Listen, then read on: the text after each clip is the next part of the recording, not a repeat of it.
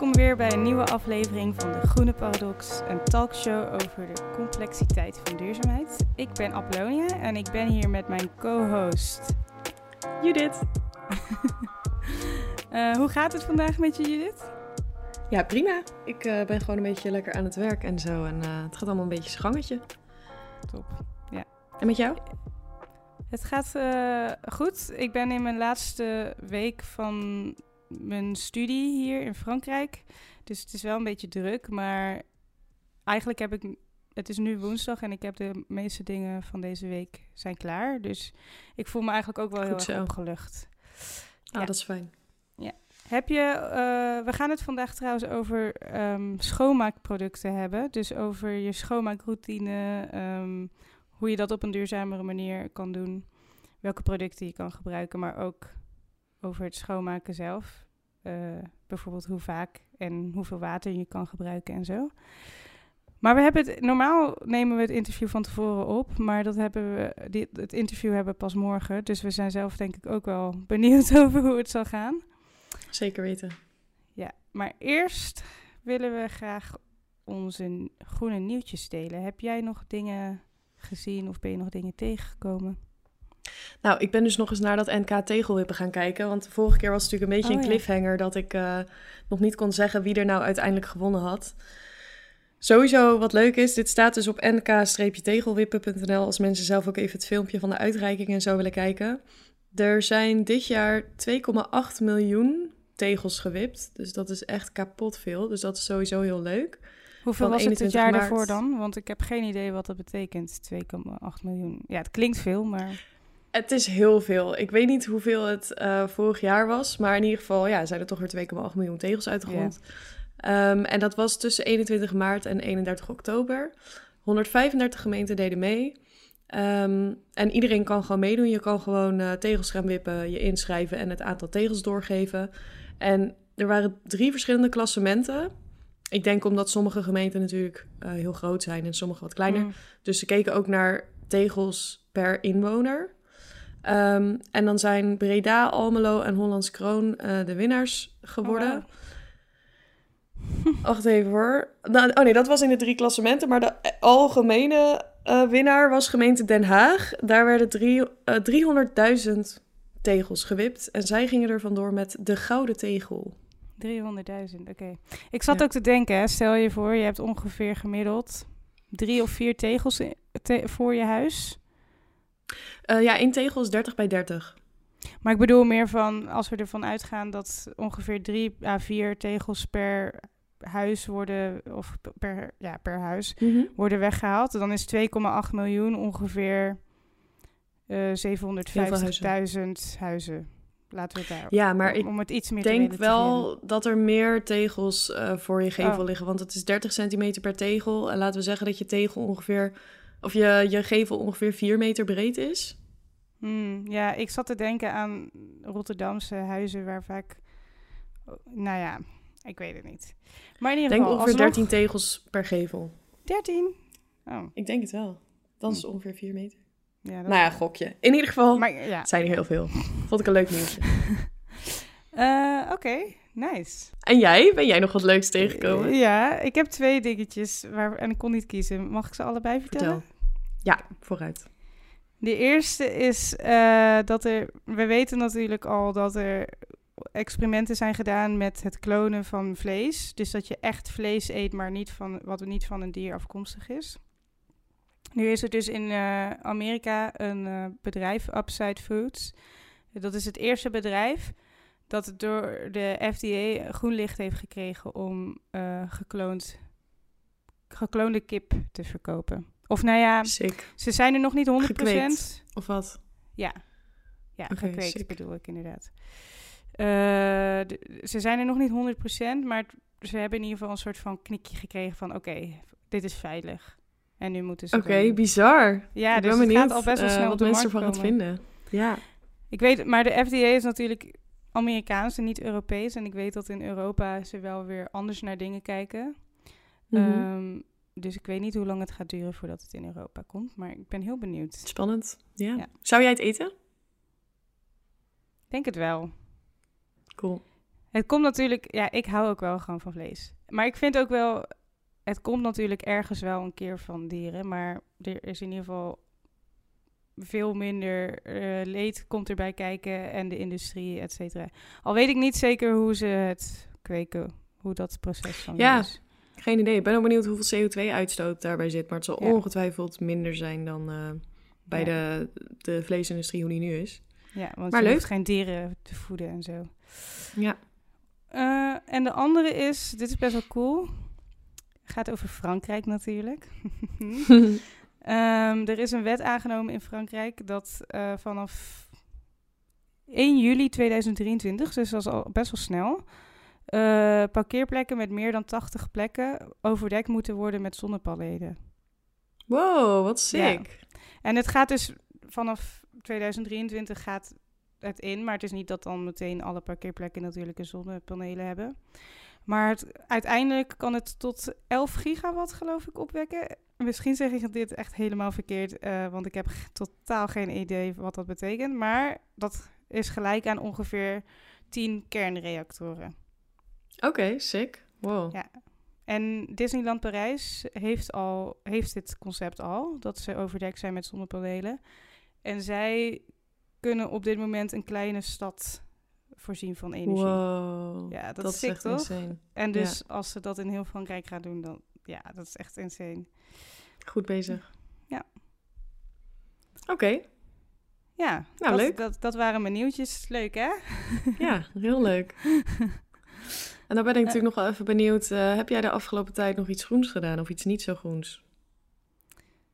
Ehm, ja, ik moest een beetje nadenken over het groenste. Het Mhm. enige wat ik kon bedenken is dat ik voor de dat ik deze week voor het eerst heel even de verwarming aan heb gehad. Maar dat vond ik juist iets om trots op te zijn. Dat ik dus tot nu Mhm. toe geen verwarming heb gebruikt. Eh, en het minst groen is... Dit gaat zo pretentieus klinken. ik heb een abonnement genomen op de Groene Amsterdammer. Maar dan dus dat ze het wel fysiek versturen naar Frankrijk. Want ik, ik vind gewoon de krant of artikelen lezen, dat kan ik echt niet digitaal. Dan kan ik me gewoon niet concentreren. Daar moet ik even dat boekje voor hebben en alle andere dingen uit, weet je wel. Ja, ik snap je maar wel ik heel vraag, me goed. dus, ja, ik vraag me dus af hoeveel uitstoot dat is als het... Het is wel heel ironisch om de groene Amsterdammer op te laten sturen naar Frankrijk. Ja, maar aan de andere kant denk ik van ja, het weegt echt 20 gram. Dus is het echt... En als, als die Het is geen doodzonde. Precies. ja, nou, dat, dat, dat waren de dingen die ik kon bedenken voor deze keer. En jij? Oké. Eh, het groenste is iets wat ik nog ga doen eigenlijk. Ik ga namelijk dit weekend naar Berlijn en dan gaan we met de trein. Dus dat vond ik best wel groen. Ja, En ehm, dank je. Het minst groene, ja, ik heb eerlijk gezegd niks kunnen bedenken. Het is heel, heel stom, maar ik heb gewoon niet echt iets. Jij bent gewoon zo perfect. Ik ben gewoon zo perfect. Ja, wat kan ik zeggen? Nee, maar ik heb geen gekke uitspattingen gehad of zo. Ik heb, alles is gewoon een beetje zijn gangetje gegaan. Ik heb zo zitten graven van, wat heb ik fout gedaan? Maar ik kon niks verzinnen. Ik moest er ook wel echt over nadenken deze keer. Ik heb ook gewoon de afgelopen weken zo in een soort van... mm, ja, zo, hoe noem je dat? Een, een leven gehad wat gewoon maar een beetje op rolletjes liep. Ja, precies. Niks, niks bijzonders. Waardoor het niet per se supergroen was, maar ook niet per se heel niet groen of zo. Nee, precies. Ja. Ja, Dus dat. Nou, dan houden we het daar maar op voor nu.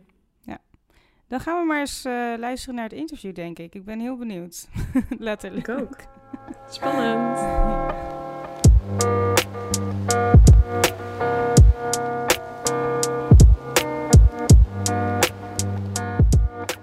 All right. Welcome and thank you for being here, Margaret and Robert Jan. Um, can you please introduce yourself for the listeners? Margaret, you go I'm like, first. I'm like, Robert, do you want to go first? Who goes? Um, well, yeah, thanks so much for having me. So, my name is Margaret Trainor. I am the founder of Atmo Home, and we are a Berlin based business, and we produce a line of sustainable, refillable home care products. All right, thank you. Beautiful elevator pitch. yeah, I like I like to keep it short and sweet, you know. Yeah, and my name is uh, Robert Volders, and I work at uh, as a project non uh, project lead non-food at Stichting Milieukeur. And there, at that company, we work at the development and management and testing of sustainability requirements and standards. And one of my main tasks there is to work on the Ecolabel project, the EU Ecolabel project in the Netherlands. All right, thank so you. So it, co- it, it is concerning uh, cleaning products or also more? Uh, it, it concerns more as well. Like the, the EU Eco Label is the official European uh, environmental label for non-food products, and well, you mm. can get it for cleaning products, paper, textiles, yeah, all kinds of products. Okay. Any non-food products. Any non-food products. I mean, there's a limited amount of product groups that are uh, available, but uh, yeah, there's a wide array of, of product groups. Okay, cool.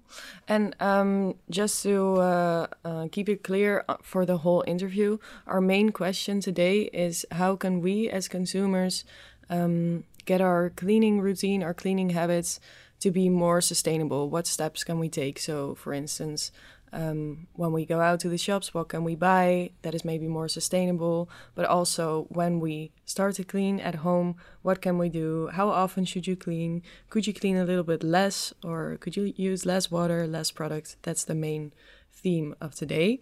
Um, yeah. So, first, I would like to start with um, discussing the EU eco label because, for instance, when I go to the store and I uh, look at all the uh, eco cleaning products. Some are crazy expensive, but they feel sort of um, extra sustainable to me because they say like uh, made from recycled uh, plastic and they have the EU eco label. But then there's, for instance, the the home brand of uh, of the supermarket also has the EU eco label, so that already as a consumer makes me think like okay well then can i buy the cheap stuff because it has the label as well how does that work?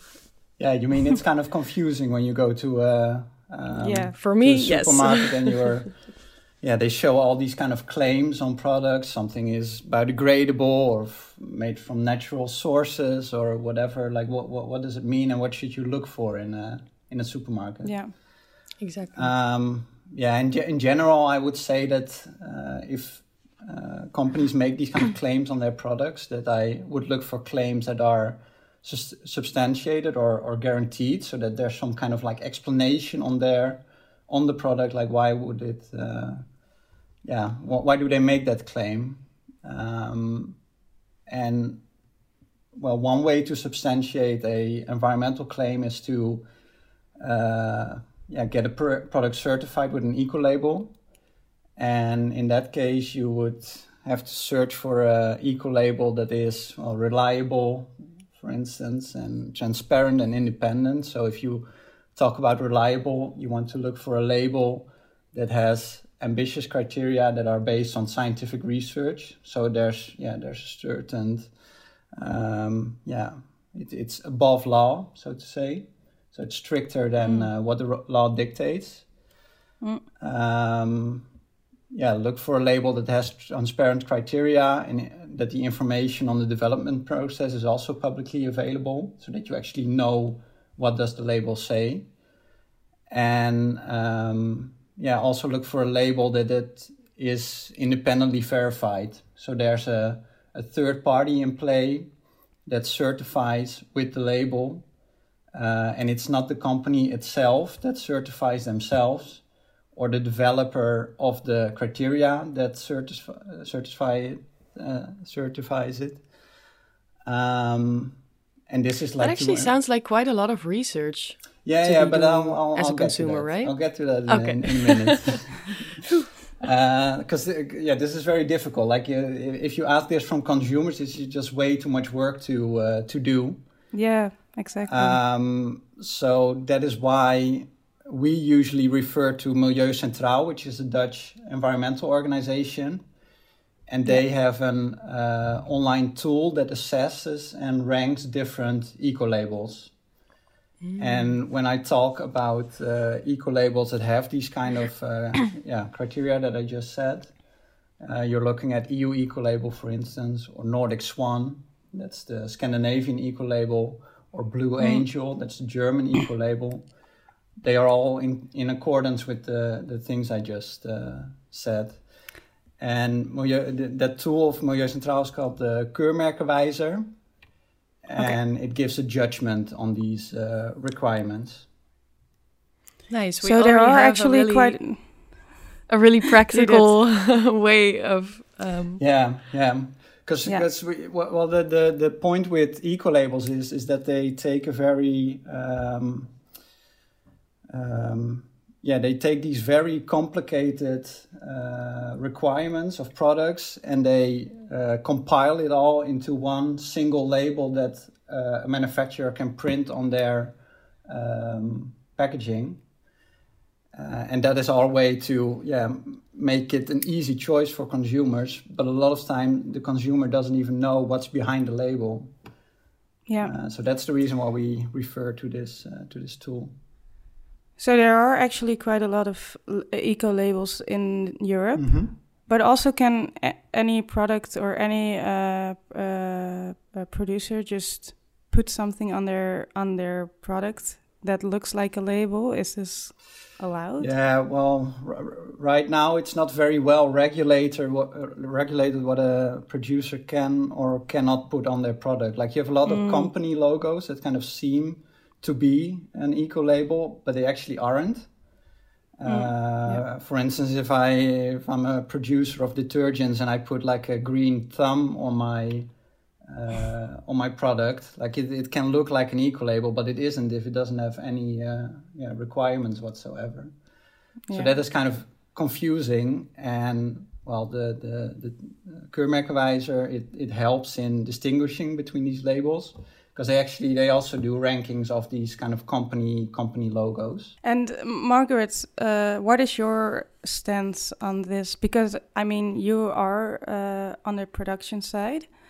Um, and what you did also mentioned is in the Netherlands, at least, we have a lot of uh, uh, brands of the supermarket itself um, that, you know, also, uh, what's the word? I mean, they, I think I can already get the gist of your question, yeah. though. Yeah. So, I mean, this is such a great question, and it's actually something that when we first launched our product was like something that we really had to learn about ourselves. And actually, we don't have the eco label yet, although I mm. really want it. So, what's up, Robert? um, but basically, you know, for us, we had a very strict list of criteria of the type of suppliers we wanted to use. So, for our product, we have refillable bottles. You fill them with water at home, you drop in a tablet.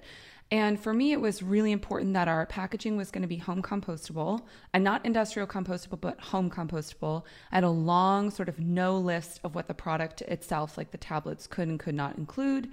Um, and so for us, we focused on initially sourcing suppliers that did have certain certifications like FSC certification or certified home compostable. I would also say that, you know, I'm American, I've lived in Europe for 10 years. Trying to understand all of the different labeling and all the different certifications country by country is like what is going on? So we retail in six different countries and we actually wound up doing a whole project internally on just looking at every single type of eco label available to us looking at okay what are the criteria? What's the expense for us to do it? Because I think one thing that people also don't know is that as a brand, you know, it's not like you just fill out an application and get some of these certifications. It's a pretty expensive process. There's research, you have to dedicate internal resources in your team to do it. So you might have a product that hits those criteria, but the process of actually getting the label can be quite lengthy. I'm not saying it's not worth it. I actually totally believe that it is worth it. It just took us a beat to be like, okay, you know, what really resonates with our consumer? By the way, eco label is one. um, but what is going to be meaningful and helpful for our consumer? And it was also really interesting for us going through that process to realize that there is also like quite a large business around some of these things and trying to distill down like you know if you look at a design award or a specific type of label as a company you have to assess okay what's the cost and what's the benefit for us. So we really see it as a work in progress but we do um, actually open source all of our suppliers on our website and we link directly to them and we're very transparent with our sustainability criteria. So we really see it as like a journey and a process. Um, but i do understand that for the end consumer you know you see things and you're like oh my god like what does all this mean? There's so much. And i do think you know what robert said is very true. A lot of brands will I don't want to say be misleading. I would say more opportunistic about the colors they use or the branding they hmm. use. Um, so I think when it comes to being a consumer and trying to figure out what to choose and also what justifies the price point, in my yeah. opinion, I think that we use we work with the Green Chemistry Institute in Germany, and green chemistry is not a field; it's really a framework. And in green chemistry, you know you've been successful. The focus is on designing around impact, but you know you've been successful when the product hits three things it works better than what you're already using, it's more affordable, and it's sustainable. So for us, I think there are certain brands who are going to try to justify a high price point with a lot of kind of like, you know, either scary marketing or presenting themselves as the ultimate solution. And I understand that as a consumer, it's like a lot of noise to wade through. Um, but I do think there's a lot of work being done in this space and a lot of tools. But I would say the most important thing is just trying to get educated yourself. It sounds like the tools that Robert suggested, I didn't know about the Netherlands ranking one, but that's amazing.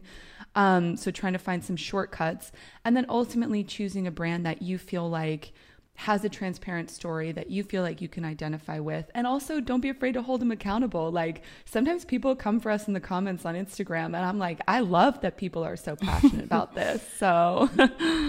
I think it's a mix of things. And and if I can also reply to uh, Margaret really quickly, uh, uh, products without an eco label, it doesn't necessarily say that these products are less sustainable than products without. It just means that they've been through the process of getting certified. They are according to certain requirements, and um, yeah, because of that, they got the label in the end. Yeah. yeah. It's like, I feel like it's like putting money on the table and being like, hey, we're really serious about this and we're going to pursue it. And I think that as a customer is a great signal to see from a brand. Um, and I would just say for us as a, you know, as a young brand, we're only about a year and a half old. We mm. just hmm. have to choose kind of like project by project where we're putting our investment. Um, and so it's just sometimes it doesn't happen straight out of the gate. Sometimes it does. And sometimes it's a, you know, I think sustainability for everybody is a bit of a journey. yeah, sure. because you do have to pay as a company for getting certified, right? So yeah. it is an investment. Yeah, it is, it is an investment. I, I, I would say the main investments are on the company side in the yeah the time they have to spend on trying to uh, yeah figure out their their production chains and getting all the information from suppliers. Um, and then yeah, there's also costs involved in uh, in getting certified. Yeah. Yeah, I think, and I think maybe. Oh, sorry yeah, I was just gonna ask because we're we're drifting a little bit away from the main question, but I am really interested in how does this process even start for a company like Margaret? When did you think like, hey, maybe we need or want a label, and then how do you even go about it? Because it sounds like a, quite an intensive um, process. Yeah, yeah, yeah. So I mean, what we did was when we were developing our products, we qualified all of our suppliers to ensure that they had certain qualifications and met certifications. So, compostability, for example, you know, I every time I see a piece of like delivery food plastic where it's like this is compostable, I'm like, please, it's compostable in an industrial facility under certain conditions, and the majority of it never gets composted. So, for us from the very beginning, when we're specking out a product, we're like, this is what we want it to do, this is what we want it to look like. And here's the no list and the yes list. Um, and then we qualify all of our suppliers with that criteria, which means we actually can't work with very many suppliers. Like our supplier list, like for our packaging, for example, we use these insert trays made of a material called green cell foam, which is made of um, corn. And you can actually dissolve it in water. It's totally home, com- mm. home compostable. There's one supplier in the EU one. So it's just, you know, we kind of start with that from the get go. We ensure that they have the certifications. For us, from a compliance standpoint, we can present and show some of those certifications. Um, and then once we launched, we actually started a whole internal project on basically like doing the research around every single type of certification in Europe that was a lengthy process. One of our interns did it. Poor thing. she was Bless like, them. "Whoa, there's a lot." Yeah, yeah. She was like, "This is a big job." So uh, she did that, and then we actually decided to do an LCA, so a life cycle assessment, um, yeah. and make sure that we were, you know, really mapping out the entire life cycle of our product. And we are still in the midst of that right now. So once we finish that, then we're going to take the next step and move forward with, you know, pursuing okay. a couple of different certifications. But yeah, it's it's definitely a process and it's one of those things that like we are committed to doing it and we are doing it. But we have to allocate the resources and we also have to like make sure that, you know, we do everything else. I actually have one last question uh, to Robert. Do you know how long it takes approximately for um, any producer once they start applying for the EU eco label until if they get it when they actually get it? Um, I, I mean, yeah, to, to give a guess about the total work that gets involved it gets a bit hard. But as soon as we get a, an application in, um, we usually take up to two months to do uh, the first check. And then the producer gets feedback because usually there are a couple of things uh, missing or not clear. And then yeah, we ask the producer to, to provide some more information. Uh, then we perform a fi- uh, final check, and I think between yeah, uh, submitting an application dossier and uh, finalizing it, it's like between four to six months. Okay. But that is excluding all the work that the producer has to do uh, beforehand to gather all this information from their suppliers, and I think that's where the the bulk of the effort is. Okay. Yeah. And now moving forward, actually, from you know, as a consumer, we can look at the eco labels, but I think there's still big, a big difference between uh, the products that do have eco labels. There are still th- some things that we can, as consumers, can keep in mind. So, for example, packaging. I know that for me, I'm always trying to go for as little packaging as possible. So, for example, uh, I try to buy soap bars that are maybe in paper packaging or hopefully even no packaging at all. Um, but yeah, wh- what are things that we can, or is this like something that makes a big difference even? Can I maybe comment on it real quick 1st mm-hmm. um, yeah. yeah. I think now now we're like focusing on one specific topic. Uh, very much. And the, of course, the, the, yeah, the thing with uh, it's also the case for eco label, but I think also just in in general, if you look at more sustainable products, uh, it's always better to take more of a life cycle approach towards the whole product.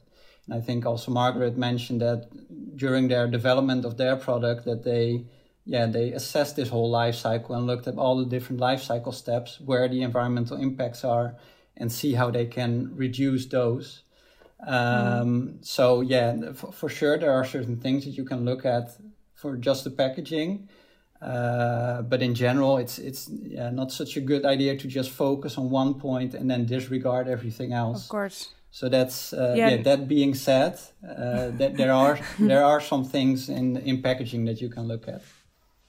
Mm.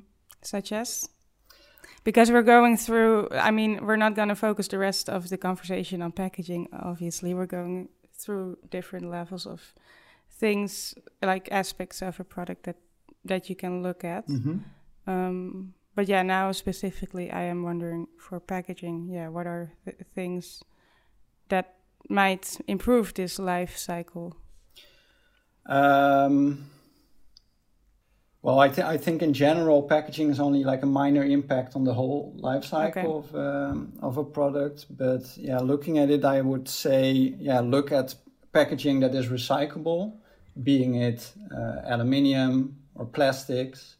It also means that it should be easy to separate as well, uh, because yeah. if you have like uh, various different uh, materials in one packaging and it cannot be um, separated at a recycling plant, then yeah, you're still working with a uh, um, yeah material stream that's polluted by other types of material.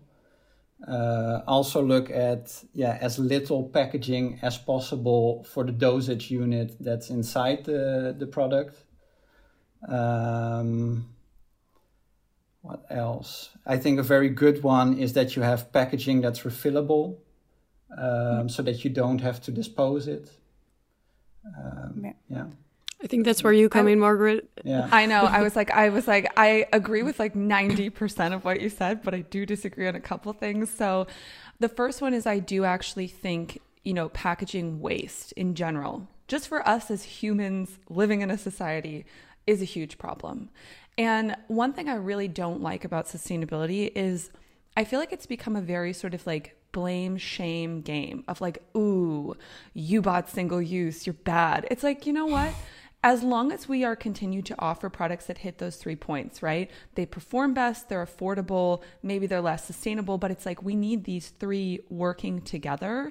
And there is, you know, quite a big gap. And, you know, life's tough. Like you can't expect people to spend like 40 bucks on a cleaning product, you know, like that's just not fair. So, I do think that consciousness around packaging waste in general is really important.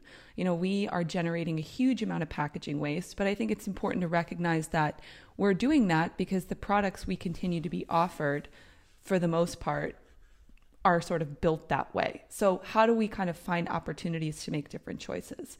I think the second point that Robert also mentioned is I totally agree, refillable is so important. But not all refillable products are made equal.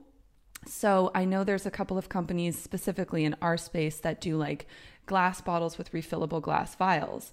But at the end of the day, you're throwing away glass and glass, you know? So I think um I think you just want to be, you know, thoughtful about the system that you're using. And for us, you know, we do refillable bottles with tablets. I think the point that Robert mentioned, by the way, on the infrastructure is so important because there's uh, materials like, you know, those laundry detergents that have like the paper outside.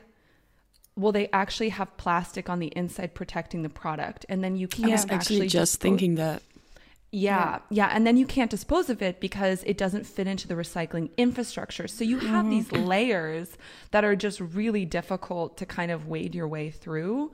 Um, I don't want to like hype us and say that we totally solved your problems, but I mean, for us, our our bottles are actually made from recycled aluminum, so they're unbreakable. They should last you for a lifetime. We're actually in the future though going to set up a trade-in program if if people want to exchange them. And then our sprayers, so like the spray tops of bottles of ours are actually made fit from 50% uh, PCR, so post-consumer recycled plastic. And then the packaging for the tablet, we have to package the tablet. We have to. Um, Yeah. We try to sell, we can sell in bulk to like a package free store, but what we have to do is protect the tablet from the air and from the water content in the air because it'll just absorb it up and lose its, um, it, it'll just get a little sticky. um, but that packaging is home compostable. So I think there's, you know, I think there's a lot of ways to do it better. Um, what we really think about is like, how do we create a lifelong reusable system that lasts? Um, Yep. And one of the chemists that we work with, his whole approach is he doesn't believe in his name's John C. Warner. Look him up. He's amazing. I'm obsessed with him. He's like the father of green chemistry. Um, and his whole approach is that a closed loop system a lot of times doesn't work because there is energy lost in the process. So, what we want to do is mimic the processes that we already have in nature. And he argues more for an infinite loop process. Because what do you mean with closed loop and infinite loop cycles? Okay, In what so- regard? I cannot take credit for this at all because it's not my concept. So John C. Warner is a chemist. He's he holds like over 300 patents and he literally wrote the book on green chemistry. And when I read this book, it was the first time that I went from being like really depressed about climate change to being like, wow, we can actually do something about this. And his whole Okay. approach is that in traditional chemistry, you have synthetic chemists that make things and analytical chemists that measure their impact. And green chemistry is this framework to design around impact. And unless we've hit those three points that we've discussed, we haven't been successful with it. So, how do we really create something that like people can actually use that's been designed to be mindful of impact? And the reason why he argues against a closed loop system is that he says it keeps things out. And I, I really do believe that he's right on that. Like, for example, if you look at something that's biodegradable, right? You might be like, oh, perfect, that's closed loop. It just biodegrades, it goes back into the environment. But biodegradable may not necessarily be a good thing. Something might biodegrade, but leave a byproduct that's actually bad for the environment. So he argues for this infinite loop system of building products and processes that kind of continue to. I don't want to say like infinitely recycle because that's not the right word, but just are in a constant exchange with each other because mm. energy is always going to be lost. If you recycle aluminum, for example, I think it's like 90% of aluminum that's ever been mined is still in use today. So it's a highly reusable, recyclable, amazing material. Um, but you will lose some of it in the process of recycling it. I think the idea of a closed loop we're kind of pushing ourselves to like never create any type of waste, never create any type of byproduct. And I don't think that's realistic. But in an infinite loop, it's sort of recognizing that that's part of the process and how do we continue to kind of use and reuse things as they're used and reused in nature. It's a long-winded okay. explanation. I'm sorry. I'm like, no, that's I'm like, let really me. Interesting. It is interesting. I mean, if anyone wants to read his book, I highly recommend it. It's very short. Robert's nodding. He's like, he's way more knowledgeable than I am, I'm sure, about all of this. So, well, he was nodding the whole time, so I think you you said it right. No, no, no. Yeah, I, I fully agree. I'm not very familiar with this with this subject, but uh, yeah, very very interesting. Yeah. And it's it's yeah. funny because it, it is something we've heard in different words, I think, before in other episodes. Not necessarily about the infinite loop, but especially about how important it is to look at the entire life cycle of a product. And Definitely. that has really uh, changed how I view um, what I buy. Because, um, and also, it has made me feel less um, responsible for everything because as a consumer who is yeah. uh, concerned about climate change, I think it's really um, hard to not get overwhelmed and feel really responsible for every little thing that you buy. But in the end, it's so important that companies are going to be looking at the whole, yes. like from design until the end uh, of the life of the product and what's going to happen then. Totally. So and it's not all on us.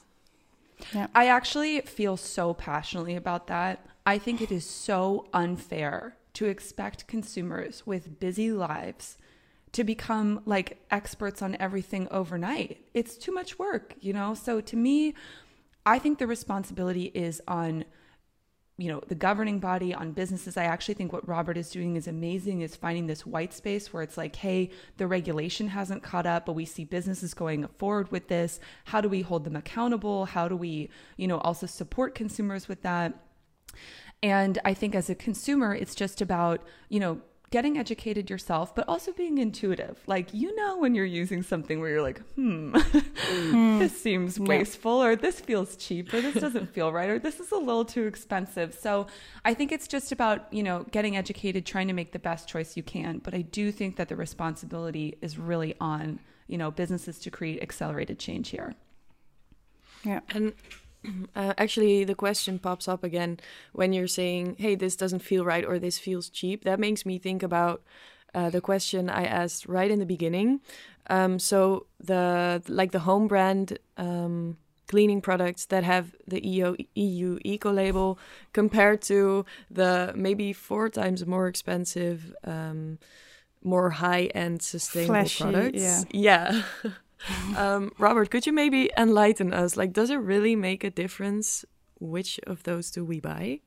Uh, if they both have the eco label, that's that's what you're you're mm-hmm. asking. Yeah. Yeah. Well, if they both have the eco label, they're according to the same uh, standards and requirements. So they uh, both the environmental requirements, but there's also a requirement in eco label that states something on the minimum uh, performance of the product. So they should, uh, yeah, work up to a certain standard as well. Um, but I think in general you can say that uh, yeah, pli- uh, price does not reflect sustainability or performance at all It's it's more Okay. of an arbitrary number, and uh, yeah, it's more like what what is the consumer willing to pay for it? Okay, that's good to know. But that I think the makes me feel a lot pricing better. yeah, and I think the pricing topic is such a good one because it's like for us, there's an upfront investment in buying the bottles, but the bottles we actually did a pricing analysis. Our tablets are priced at two euros. That's never going to change. If you invest in a set, we did a pricing analysis compared to like Sonett or Frosch or some of these other brands. Um, it'll pay for itself within a year. So it's already Yeah, paid yeah. off.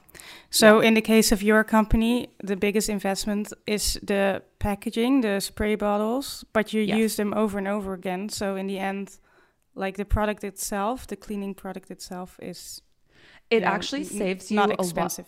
Yeah. Yeah, it actually saves you a lot of money, you know? So Yeah. we did this whole like pricing analysis. I got so into this. I was all hyped about it. and I did one for America and for Europe and it's actually crazy. So, you know, and I feel the same way as a consumer when you're in the store and you're like, "Ooh, do I want to spend like 3 euros or our bottles for example, like a single product set is 12.50 at the beginning. So the bottles are 10.50 and you're like, "Mm, I really don't want to spend 10 euros on that. But if you look at it over time, if you continue to spend like 3 euros, 350, you know, 4 euros, and you have to buy that product say 3 or 4 times a year, if you look at it in a, in a calendar year, it's it's already paid itself off. So Yeah. Yeah. But I feel you. I feel you. It's like it's not easy as a customer, you know? it's really not. Yeah. I was also wondering because the next uh, subject on our list is ingredients and resources. Uh, but I was also wondering if it's really relevant for the customer to get into this that much to the into the ingredient part of a product because if we just look at the eco label, they already do this work for us, right? Like I, I can imagine that's one of the biggest things uh, an eco label looks at. Um, yeah, I mean here here like life cycle thinking comes back again. Like you can single out uh, single ingredients, uh, try to av- avoid those, but in the end it's about like the total impact of the the product uh, as a whole, but also like the, the the formulation, like the chemical ingredients that are in there as a whole. Um, and of course, there are certain substances that have no need to be in there uh, because we know they are they are very harmful, and there are suitable alternatives for it as well. Uh, they are banned through the eco label, but also a lot of like non-eco label detergents don't have these substances either. Uh, we're talking about microplastics, for instance, or triclosan, something like that. Um, but in the end, yeah, it's it's it's hard to single out single substances to to avoid, yeah, to make an And. I think it's it's not even companies aren't even obliged to put the ingredients on there, right? Or are they? Yeah. like as you they have are. to. on- yeah. Yeah, yeah. So what you do is you have a I mean you have a safety data sheet and you have to link all of those. So you can go to our website and you can download every SDS we have and every language and every market that we retail in and it'll tell you exactly what's in the product. And then depending on the quantities of certain substances it'll trigger additional things like hazard labels or, you know, like basically things that you have to put on the back of the label as well. So for example, our products we have a surfactant in them. Surfactants are what make cleaning possible. They break surface tension, but we have a hazard label on the back as like don't get this in your eyes. And if you do flush them out with water. And if you think about it obviously you don't want something that breaks surface tension to be in your eye. But that doesn't necessarily mean like it's not hazardous for your home at all. You just don't want to like rub it in your eye. Um so yeah i think i think to robert's point you know when we think about specific ingredients um you know, we are chemistry ourselves and we're in a constant exchange with the world around us. And chemistry is tricky, right? Because sometimes you may have a particle size that's so small that like you maybe can't measure, but can you really say that it's not there, you know? So I think I think Europe in general does a very good job of having at least coming from America has much stricter regulation about what you can and cannot do and is very transparent with what you need to report to the customer. You know, it's like what do you need to show on the back of label? And I also think, you know, what Robert's doing with Eco Label just takes this to a whole other level where they're really running it through science-backed criteria to make sure that it's safe for you and for your home. So But if you want to learn about parabens and triclosan, like go for it. I love it. yeah, I, I, can only say that I totally agree with Margaret. Like there, there's always chemistry involved that is, well, harmful up to a certain degree. Otherwise, you cannot guarantee a cleaning performance. Uh, but there, yeah, there should be certain limits to what is allowed to be put into the product. Um, and I think there's also a responsibility of producers there as well to be as like transparent as possible to uh, yeah show what they put in the product also to consumers. Yeah. yeah. And just bouncing off that, I would say that you know, there's, as Robert said, you know, there's always going to be some hazard over a certain level, right? But it's also super hazardous not to clean. like the amount of bacteria and germs and everything you're exposed to. I mean, on one hand, it's great for building your immunity. But if you look at our progress as a species over the last like 200 years, keeping spaces clean, like looking at, you know, hospitals, for example, like disinfecting things. True. This is really yeah. important for human health as well, right? So it's just finding a balance where you know you don't step over sort of a toxicity line and you're protective and thoughtful about your own health but at the same yeah. time you know these are products that we do need as well that's actually a nice bridge to the next question. That's what I also wanted to ask, yeah. But How very often, quickly in yeah. between, uh, we have 10 minutes left. 10 minutes. Okay. so we're keeping it short but sweet from now. Short um, but sweet. You're so like two line answers only. we'll be like no more tangents, Margaret, on green chemistry. I'm like, okay, okay. um, yeah. So how often do we clean, and how much pro- product do we use? This is something. Yeah. I actually Sometimes wanted to I jump into this with an example from my own life because I already told M- Margaret in our uh, like we had a conversation before the interview that I sometimes make my own cleaning products. And I have a funny example of this. Uh, I when I was still living in the Netherlands, I had roommates and we had this great you know uh, balance between who cleaned what but what I noticed is that they always put a lot of bleach in the toilets. And I'm like, why do you bleach the toilet? Like, I would just use uh, maybe lemon or vinegar or like a combination of those. But I'm also thinking, yeah, for me, it's not necessary to do that. So I think the question kind of is to what extent do we need cleaning products? Yeah, that's a great question. I mean, the truth is is that most cleaning products are actually made up of very like simple ingredients. Baking soda citric acid you know vinegar. Yeah. um so a lot of these natural elements you know are really effective. Like vinegar is amazing for example. I think it really comes down to like personal preference. Like I know some people who are like, I want the toxic stuff. um, but what we did with our products, so like the question of like how often do you actually need to clean, etc. We created our products in a way that we really wanted them to fit into your daily routine. So right now we have three products: glass and mirror, um, a bathroom surface spray, and a multi-surface cleaner and we designed them and formulated them so that it would be something that you could kind of have out on your shelf you know make it look good next to your skincare stuff or i keep my gla- I, keep I keep my glass cleaner in my shower. Um, but just something that you could kind of easily integrate into the things that you were already doing because i think one of the problems with cleaning is like you know you put it off and then it's just a huge amount of work to do right? It's like an hour two hours etc and then you're like oh god like i have to do this but i also can't think clearly if i don't do it. So we really wanted to support people into just building these into their daily routine. So after you wash your face, you just spray it on your sink with the bath cleaner, you wipe it, and you get to wake up every morning to like a beautiful, perfect sink, which by the way is like maybe this is just me, but I'm like, this just gives me so much peace. this is when you know you're in your 30s, is you're like, oh, a clean sink gets me. okay. Yeah, maybe um, I'll have to wait a few years then.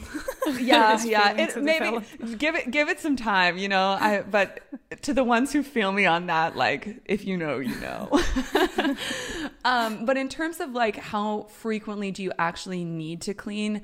I mean, I think in general it's just a good healthy hygiene practice. You know, like you don't really want to go to sleep without brushing your teeth, but if you forget one night because maybe you partied or whatever, it's not going to kill you by any means. But I just think it's a good hygiene practice, and integrating into your daily life makes a lot of sense.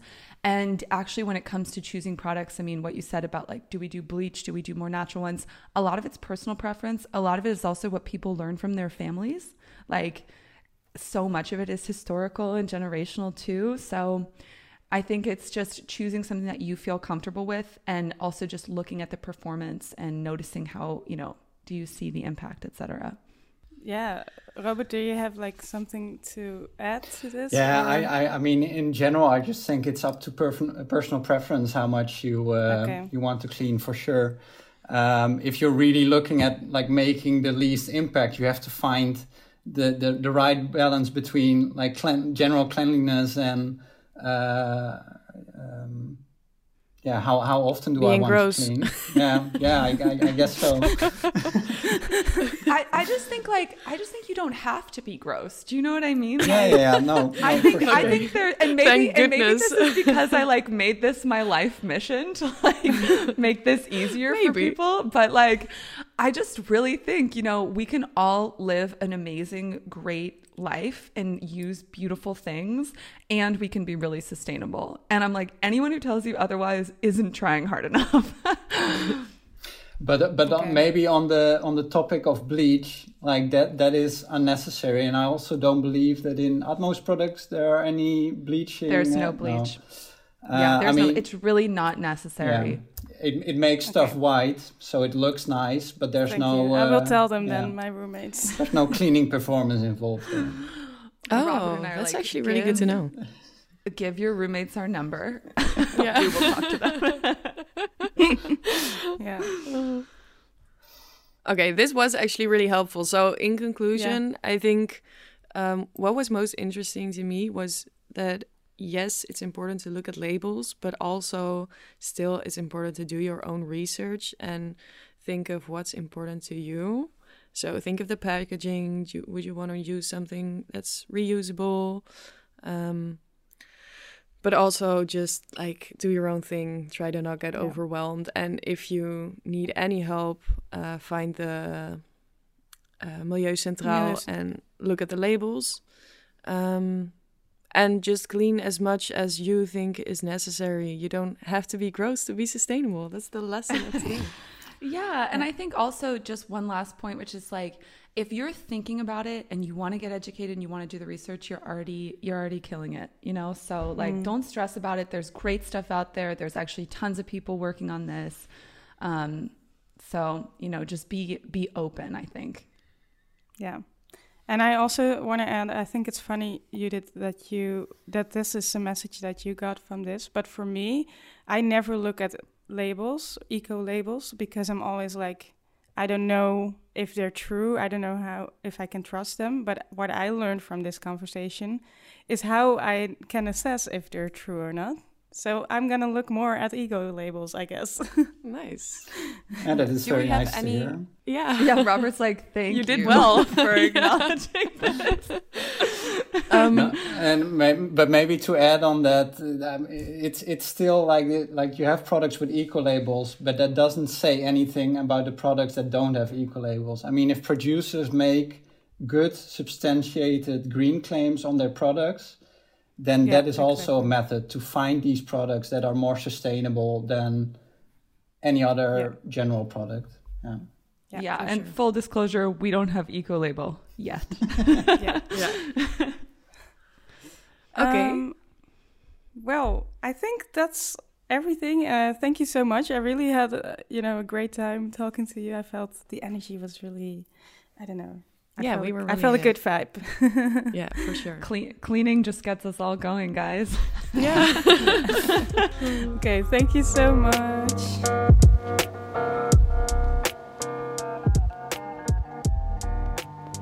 Nou, dat was hem dan weer. Ik vond het weer een super interessant interview en ik heb meteen zin om mijn huis schoon te maken. Dat is zeldzaam. Dus ik denk dat ik daar straks meteen uh, gebruik van moet maken van deze motivatie. Inderdaad. Um, dan hebben we als laatste om af te sluiten nog of wij nog interessante groene media hebben geconsumeerd. Ab, ben jij nog wat leuks tegengekomen? Oké, ik moet als eerste. Hè? Um, nou ja, eigenlijk wist ik het gewoon oprecht niet. En wil ik meer met een vraag naar jou en naar de luisteraars. Uh, namelijk een rode lijn die zich die speelt sinds dat ik hier in Frankrijk ben aangekomen, is dat ik steeds minder en minder vegan. Ik ja, wist dat je dat ging zeggen. vegan ben eigenlijk. Um, uh, maar ik merk ook dat ik mijn motivatie een beetje verloren ben. En toen ik voor het eerst echt vegan werd, toen ik die switch maakte, toen keek ik. Dat kwam eigenlijk omdat ik iets van.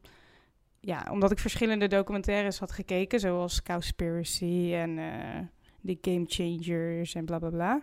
En ik merk ook mhm. dat dat soort dingen me altijd heel erg motiveren. Als ik weer eventjes. Ook al is het soms media die uh, misschien niet per se super genuanceerd is. En heel mhm. erg. Uh, Hoeft ook niet altijd. Precies. Maar heel erg advocaat is voor het veganisme. Um, maar dat helpt me juist om weer even hè, dat vuurtje te vinden. Dus ik vroeg me af: heb je tips voor mij voor media die mij kunnen motiveren om weer vegan te eten? Want soms denk ik ook wel, ja, waarom is het nou eigenlijk erg om kaas te eten? Waarom is het erg om eieren te eten? Weet je wel? Ik snap je heel goed. Ik denk sowieso dat we deze, um, deze vraag ook even op onze Insta moeten stellen. Want ik weet nu al één iemand die hier heel enthousiast antwoord op gaat geven. En dan oh, kunnen we dat ook weer delen. ik ben benieuwd. Um, en de grap is dat ik dus toevallig een filmpje op YouTube um, heb uitgekozen voor deze keer. Wat precies hierop aansluit. Dit is echt okay, insane. Vertel, moet vertel, telepathie vertel. geweest zijn. Hij heet How to Make Sustainable Choices at the Supermarket van Frank Holleman. Uh, van TEDx uh, Wageningen University. Oh, nice. En um, heel erg leuk. Wat ik heel leuk vind aan dit filmpje was dat het heel positief en motiverend was. Dus eigenlijk precies de dingen die jij net zei. Omdat het, nou ja, het gaat dus over wat kan je in de supermarkt voor keuzes maken om een duurzamere, uh, duurzamer leven te leven. En hoe hij het filmpje eigenlijk eindigt. Hij brengt het in een soort van spelvorm. En hoe hij het filmpje eindigt is dat hij zegt van ja, elke dag als ik zeg maar als ik naar bijvoorbeeld naar de supermarkt ben geweest of als ik gewoon ga eten met drie maaltijden per dag, elke keer ben ik gewoon blij dat ik de keuze mag maken, gewoon als normaal mens, om als het ware te stemmen, tussen mm. aanhalingstekens, om uh, voor wat voor wereld jij wil of hoe jij de wereld voor je zou willen zien. En hij brengt het op zo'n positieve manier dat je gewoon meteen na het kijken denkt van yes, inderdaad, dat vind ik ook. dus um, ja, zoek die op. Is ja, leuk. Zeker. Maar ik heb dus meer dat ik dan een beetje denk van... Goh, ik wil ook een betere wereld zien, maar is een betere wereld per se zonder kaas en zo? Zeg maar, ik ben gewoon een beetje vergeten waarom het erg is. Wat is nou een wereld zonder kaas? Ja, in... Moet je even kijken of die dat ook, uh, of die daar ook op ingaat. Dat weet ik even niet meer zo goed. Zo'n een paar dagen geleden, maar uh, hmm. misschien helpt het. En laten we dit ook zeker even op Instagram vragen, want ik denk dat mensen hier zeker uh, meningen over hebben. Oké, ja, goed idee, goed idee. En misschien moet ik gewoon ook die documentaires die me toen motiveerden weer opnieuw kijken. Dat is ook niet erg natuurlijk. Nee, maar sowieso. Ik, ik vroeg me ook af, hoe ben je dat filmpje tegengekomen? Was dat omdat je zelf motivatie nodig had? Of kwam je het gewoon toevallig tegen en dacht je, ha, ga ik kijken? Um, ik google vaak, of google, ik zoek vaak op YouTube uh, als ik bezig ben met wat... Um, wat zal ik nu voor um, media kunnen aandragen? Mm. Ik, ik, zoek op YouTube heel simpel gewoon sustainable lifestyle. Dan ga ik klikken. Op een gegeven moment kom je bij dingen uit waarvan je denkt van... oh, dit is interessant. Ah, en um, ja. ja, het is altijd een beetje een soort van shot in the dark. Je weet nooit wat je krijgt, maar als je lang genoeg doorklikt... dan, dan kom je wel ergens uit. Oké, okay, ik snap het. Um, ja, dan heb ik wel een antwoord voor nu. En ik ben ook benieuwd wat de luisteraars gaan vertellen op uh, Instagram. Ik ook. Over Instagram gesproken, jullie kunnen ons natuurlijk volgen op Instagram en ook een antwoord geven op deze brandende vraag van mij. Uh, ons Instagram-account is de Groene Paradox Podcast. Uh, als je nou ideeën hebt, vragen, et cetera, of je wilt ons gewoon volgen om te weten wat we allemaal doen, dan kan dat daar. Is er nog iets anders wat ik moet zeggen? Nee, ik vond het wel een mooie afsluiter eigenlijk. Ja, bedankt. Ik, een mooi bruggetje ook, hè? Ja, precies. Heel natuurlijk. Oké, nou, dan zeg ik bedankt allemaal voor het luisteren. En jij ook bedankt, Judith. En uh, jij ook tot de volgende keer. Tot de volgende.